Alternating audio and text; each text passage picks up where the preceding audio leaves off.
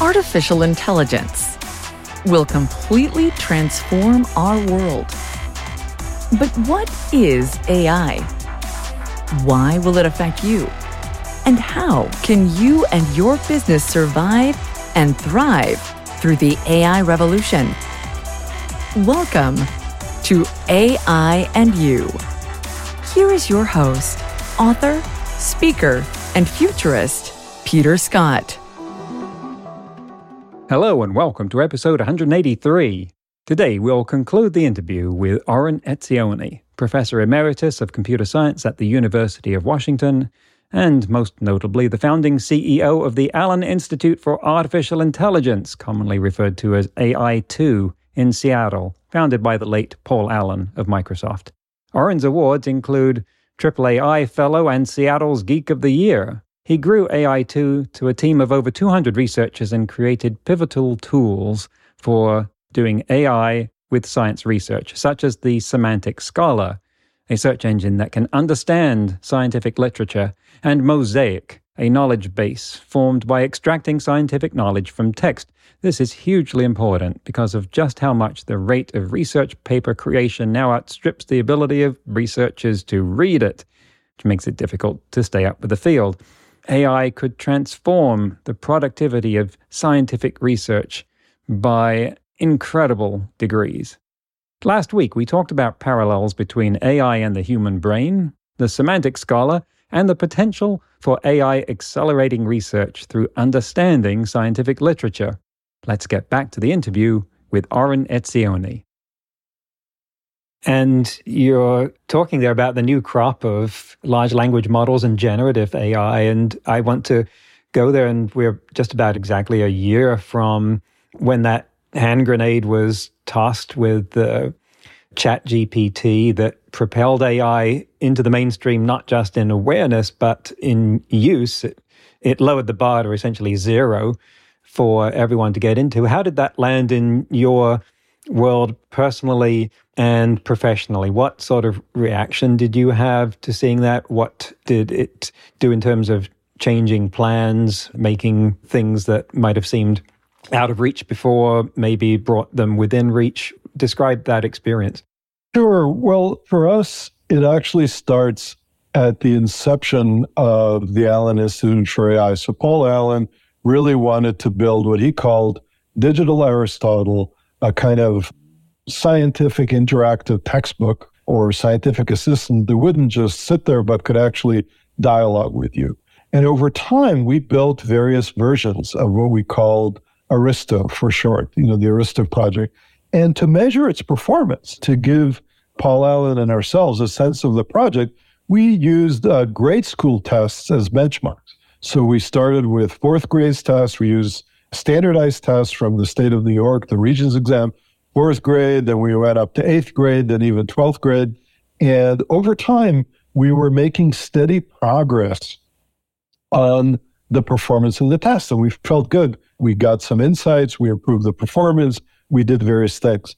At a certain key point, our results really catapulted forward. It was around 2018. There was a wonderful story by uh, Cade Metz in the New York Times talking about how it was literally a breakthrough for AI technology, passing an eighth grade science test. So again, this was the language part of the test. And again, there's multiple choice, various caveats, but fundamentally for the first time, an AI system did well on an eighth grade science test. Soon we were doing really quite well on 12th grade science test with some caveats. So this was actually our first indication that this kind of technology was really getting good. And it was getting good using techniques that were precursors to the GPT models, similar kinds of models. Now, the next huge moment, though, despite all that, I did not anticipate, and neither did most of my colleagues, just how powerful scaling up these models would be. So, one of the biggest lessons of AI over many years, but uh, particularly recently, is that you take these models, and there was a sequence GPT 1, it was a toy. GPT-2, it was cute. GPT-3, hmm, this might be somewhat useful. It's certainly interesting. GPT 3.5, your jaw drops. This is amazing, right? How did this happen?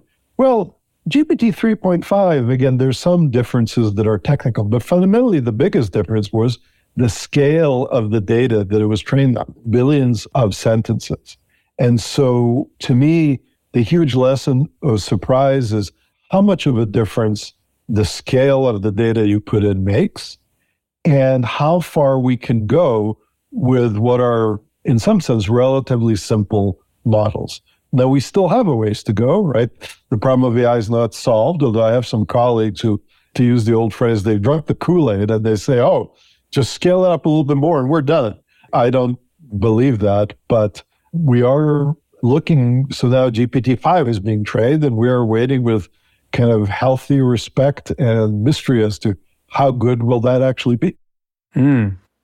There's this constant tension that's apparent in what you're saying and what just about everyone in the field is saying between this is great and this has problems with respect to AI and we need to be careful, but also don't draw the wrong lessons from that or don't fear this about it. I mean, you had an interview back in 2017 where you were saying, look, the Terminator thing is not the way to look at this. And I think of 2017 has been the year of peak Terminator. That's when it was everywhere on what people were talking about. I think that's when people were taking Nick Bostrom's super intelligence to its greatest amount of public attention. And, and so the press went with Terminator everywhere. Now, I think that the conversation has changed some and, and become more approachable in that now people in positions of authority no longer just go straight to the Terminator and dismiss this, but they do see that there's something there that needs to be addressed. I'm not necessarily talking about existential risk, but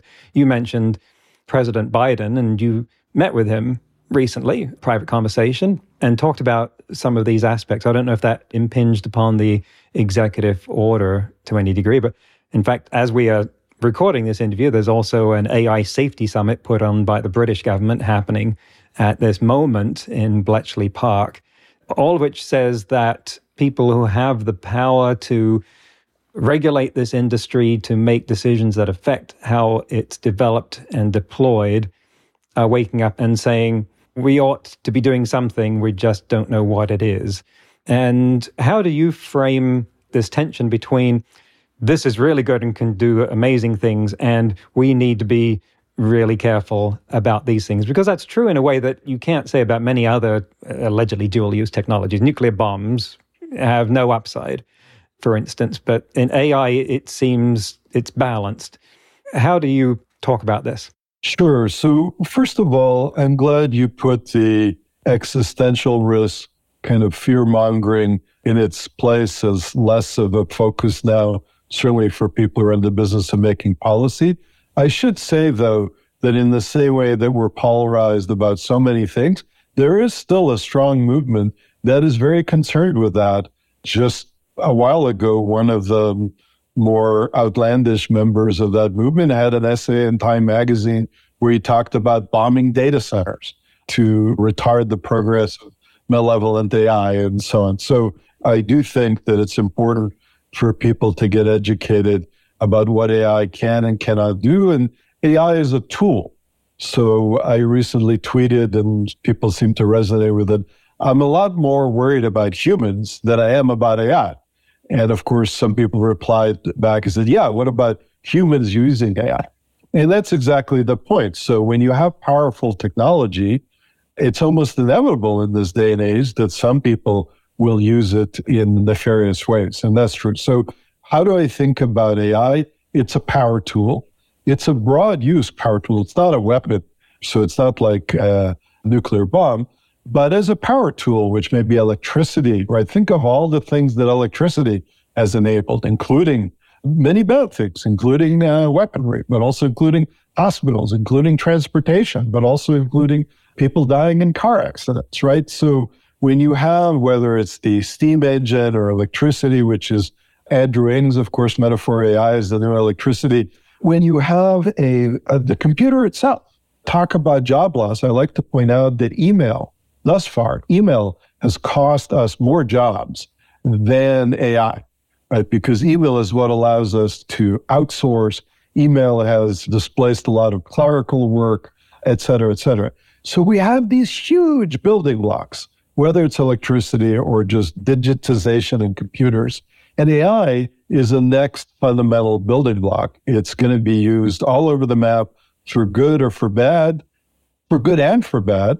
And I think that we need to drop down a level and think about particular applications and particular regulations about how to use it. So I'm actually less of a fan of broad and often ineffectual regulations or broad bodies. My colleague Gary Marcus suggests that a, a CERN for AI, it's kind of like the United Nations for AI. And again, to me, the United Nations is a great example of an organization that, with great intentions, was created, but it's either ineffectual, which is most of the time, or counterproductive when it's been kind of hijacked by countries and actors whose values I don't agree with.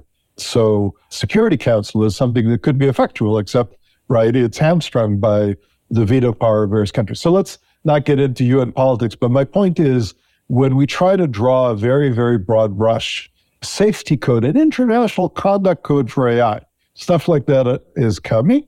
I'm not sure what it's really going to do, as opposed to, say, specific regulations about self driving cars or what should be the interaction between chatbots, right? Uh, very appealing AI technology that can talk to you, and kids, right? So I look at technology is very broad. I look at regulations as should be specific to particular applications and to avoid the potential harms associated there. And you proposed something in that respect that I'll get to in a moment. And I think it addresses the fact that at the moment we have AI in an essentially experimental phase being deployed for real world applications in ways that it in many cases it probably shouldn't. If you look, for instance, at uh, image recognition fragility, where you can add high frequency data that looks like noise to an image to make it imperceptibly different, but now completely change what it's interpreting the image as. It's clearly fragile in several respects there. And you have proposed at some point that there should be a Hippocratic oath for AI practitioners, which is some beautiful language, too long to reproduce here. One of the parts that caught my ear was I'm just going to quote I will remember that I am not encountering dry data, mere zeros and ones, but human beings whose interactions with my AI software may affect the person's freedom, family, or economic stability. And there's some considerable potential there for introducing responsibility into a pipeline of practitioner development that hasn't been there before. Can you talk about your thoughts in that direction? What prompted you to come up with that proposal? Sure. It's a favorite topic of mine. Thank you for bringing it up because as academics and thinkers, we toil and we write things and they don't always receive the attention that we hope that they would. So really glad you brought this up because I do think it merits talking about a little bit more. One path, which is a legitimate and important path that we're deeply on, is the path of regulating technology all powerful technology. We need to consider how to regulate it. It's a very difficult process because there's regulatory capture, right? The big companies try to bend the regulations to their will. There's the problem that the technology moves so fast and the regulation moves slowly, et cetera, et cetera, et cetera. But nevertheless, that's a path. There's a completely different path, which is not a legal basis, but an ethical basis. And when we graduate from medical school, and of course, medicine is a highly regulated field, the people who graduate from medical school take a Hippocratic oath. And that represents their intention, right? It's not a regulation. It's not a legally binding thing. It's an oath that represents their intention to be good doctors, to do the right thing by their patients. And it's a very moving and important moment emotionally and ethically. As computer scientists, and particularly AI people, have become increasingly important in society and have increasing power, my suggestion was why don't we take, adapt the rather lyrical Hippocratic oath that doctors say and have AI people say it? And I had the idea that people, when they graduate from school, take, you know, just like in medical school, stand up and very formally take this oath. It's not gotten uptake, I'm sorry to report, but maybe our conversation here will give it some new life. Thank you. There's a enormous tussle going on right now, obviously for control of the AI space when there's so much at stake with a much larger audience for its use than ever existed a year before. Now, essentially, every computer using person on the planet can put it to use in some way. One of those axes of conflict is proprietary versus open source. We've seen some open source large language models and obviously proprietary ones. And I'm just wondering what your take is on where you see this going, not necessarily just in the prosaic terms of winner and versus loser, but how it will reshape the field? So I think that if we look at the history of computer science, certain areas have become largely dominated by large corporations.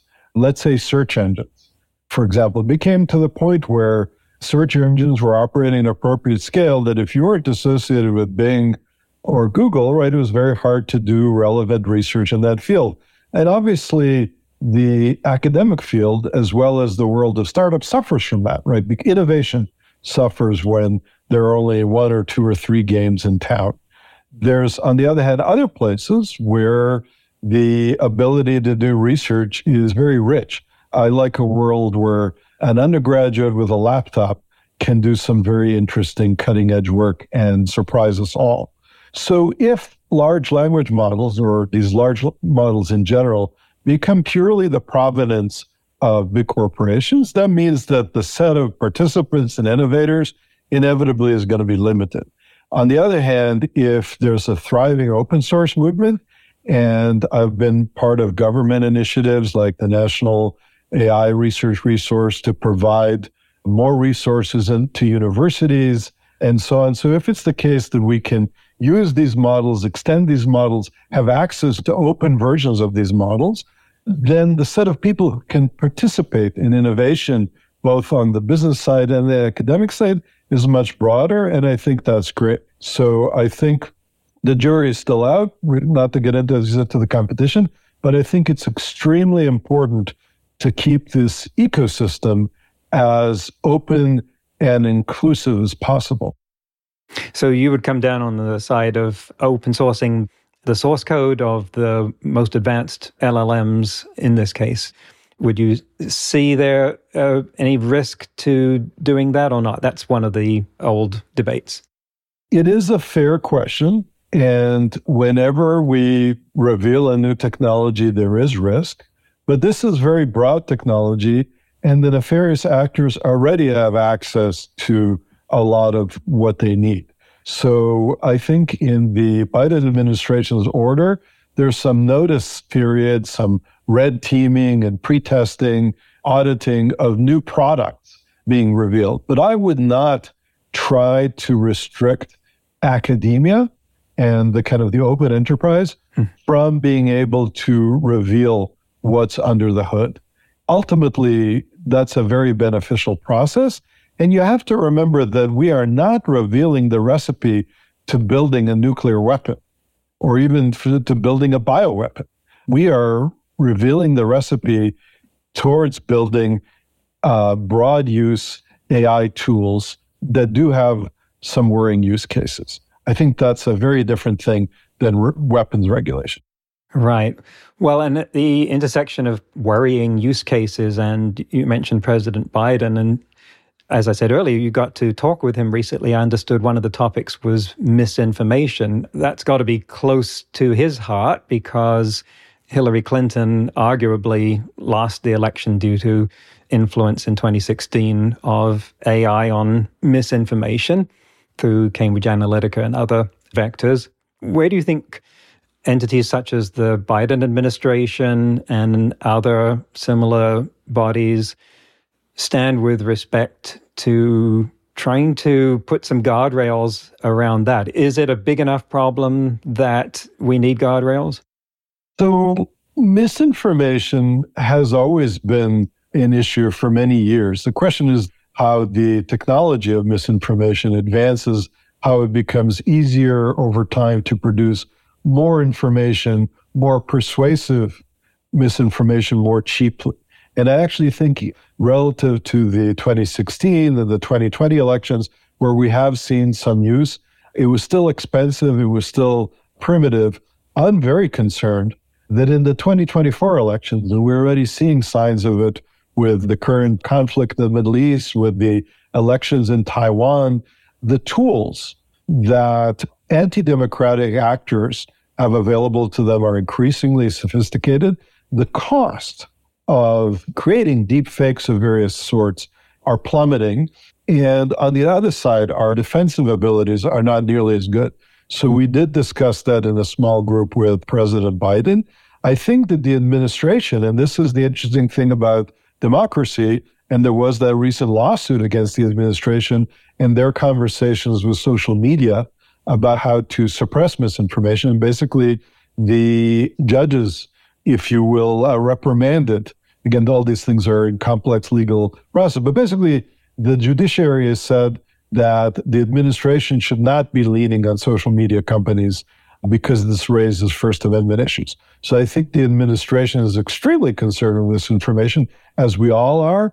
I do not think that the solution is going to come from the government. I also don't think that it's really a for profit type of problem because it's not obvious how do you make money warding misinformation. So I'm extremely interested in nonprofit efforts to bring more transparency, detection, transparency, analysis of misinformation efforts. And by the way, when I say misinformation, I'm talking about extreme efforts. There's always some statements that you and I might agree with or disagree with, and we can have a healthy debate on, and they can be posed in this way or they could be posed in a more unfair way. That's not what I'm talking about. I'm talking about deep fakes. I'm talking about showing the Pope wearing things he never wore. I'm talking about showing the president being rushed into the hospital when he's just fine. I'm talking about things that are clearly faked, faked using an AI. And we need the tools to identify that and let the world know that this is fake in real time. Well, the last five years or so suggests that the large social media companies, I'm thinking Twitter, or X and Facebook are not in any hurry to or any danger of going too far in limiting misinformation. You mentioned nonprofit. Do you think that there's a third way here that not the social media companies, not the government, but that some other actor might show us the way? The social media companies are unlikely to lead the charge here for two reasons. A, they have an economic incentive to just promulgate content, and a lot of that content is very engaging. But secondly, they have their own pressures on them, and we've seen this, right? The claims whenever you suppress content from one side, then the other side claims, oh, you're being hostile to us. That puts them in an awkward position. I do think there's a third way. If you look, there are organizations like Snopes, like factcheck.org, like others that are credible and do the job to do fact checking and to determine what's true. And the issue is that they're manual, they can't keep up. So I want to build AI tools that are trustworthy, that are nonprofit, so they're unimpeachable. They don't have a political agenda. They don't have a profit motive. They're not constrained by the government. They do the job of factcheck.org, but they do it at AI speed and at AI scale. And that needs to happen soon. Mm. So much we could unpack there. Unfortunately, we're operating at human speed and human scale, and that means we're approaching the end of our time. I'm so sorry about that. But if there's a chance to visit one more topic here, you said before we started recording that you are starting some work at University of Washington in big ideas in AI. I know. I wonder if you could talk a little bit about that because that sounds fascinating. Well, a lot of our conversation these days is really driven by AI technology because AI technology is kind of the main show, right? ChatGPT burst onto the scene, the most popular product, right? The, its trajectory when it became popular faster than any other product in history. But there's an even more fundamental question, at least intellectually, which is what is the nature of intelligence? What is the nature of the human mind? How do we build intelligent machines? These models that we've seen are only part of the answer. So I would leave you with just the following statement. That question, that incredibly rich question, that's one of the most fundamental intellectual questions across all of science and all of philosophy. It's like the question, what's the origin of the universe, right? It's a very distinguished question. That question we've still only scratched the surface of, even with when GPT-5 comes out. So I'm looking forward to both in, in the classroom and in research on working to understand what have we learned about that question in the last 70 years or so, and what is still open as we move forward. Okay, well, that's all the time I'm afraid we have right now. But Oren Etzioni, it has been an absolute pleasure having you on the podcast. Thank you for joining us. Where can people go to find out more about what you are doing now or other organizations that you are affiliated with and want people to know about their continuing work? Well, my name is sufficiently unique that I like to tell people I'm always a Google search away. So you just search for Oren Etzioni and you'll find probably too much of what I'm doing. The Allen Institute for AI is at allenai.org. The Semantic Scholar that we talked about at semanticscholar.org. So those are three ways to go. And when in doubt, you can, of course, ask one of your favorite GPTs. Some of them stopped learning in 2021. So ask a more recent one, like the one at you.com. Hey, what's Oren Etzioni up to these days? Well, Oren Etzioni, thank you so much for coming on AI and You. Peter, it's a real pleasure. That's the end of the interview. What about those big ideas, eh? To think that a couple of decades ago the pace of progress seemed almost stagnant, and now we're developing capabilities that lead us to knock on the door of understanding mysteries like the human mind. In today's news, ripped from the headlines about AI, the Screen Actors Guild and American Federation of Television and Radio Artists, SAG AFTRA, has followed the Writers Guild of America in settling their four month long strike against the Alliance of Motion Picture and Television Producers. Key among the provisions of the settlement were agreements with respect to AI, because the actors were concerned about being scanned and computer models of themselves replacing actors via CGI. This is a process, by the way, that you can see dramatized in a 2013 movie called The Congress, starring Robin Wright essentially as herself going through that process. A very brave thing for any actor to do, if I may say. So, the settlement includes agreements that studios must compensate an actor if performances are used to train a model. They must secure an actor's consent before using a synthetic likeness or performance, regardless of whether the replica was made by scanning the actor or extracting information from existing footage. The actor has the right to refuse, if the actor consents, studios must compensate the actor for the days they would have worked if they had performed in person. Studios may use digital replicas of recognizable actors who have background roles and don't speak, but they must compensate the actors. If studios alter a synthetic background actor so it appears to speak, they must pay the actor a full wage. And if studios want to synthesize a deceased actor who did not consent while alive, AFTRA must seek consent from the heirs, or estate. Studios can combine the likenesses of multiple actors into a quote synthetic performer, but they must seek consent and compensate the actors for recognizable elements they use. In addition, they must notify SAG AFTRA and allow the union to bargain on behalf of the actors. Finally, the Alliance must meet with SAG AFTRA semi annually to review the state of affairs in AI, which is a wise move given how fast things are moving, giving the actors an opportunity to adjust guidelines in response as technology and law develop. Now, this all covers on screen actors. It does not cover voice or motion actors in video games or television animation. Those are fields that may still yet see future strikes. We will explore this issue of AI in motion picture production in later episodes. Next week, my guest will be Tabitha Swanson, an independent video producer in Berlin who has recently completed a contract to make a movie about an AI using the most advanced AI video creation tools. The movie is called White Mirror. That's next week on AI and You. Until then, remember no matter how much computers learn how to do, it's how we come together as humans that matters. That's all for this episode of AI and You. Please leave a rating and comment and share with your friends. Get the book Artificial Intelligence and You and see more videos and articles at aiandyou.net. That's A I A N D Y O U dot net, where you can also send us your questions. Thank you for listening.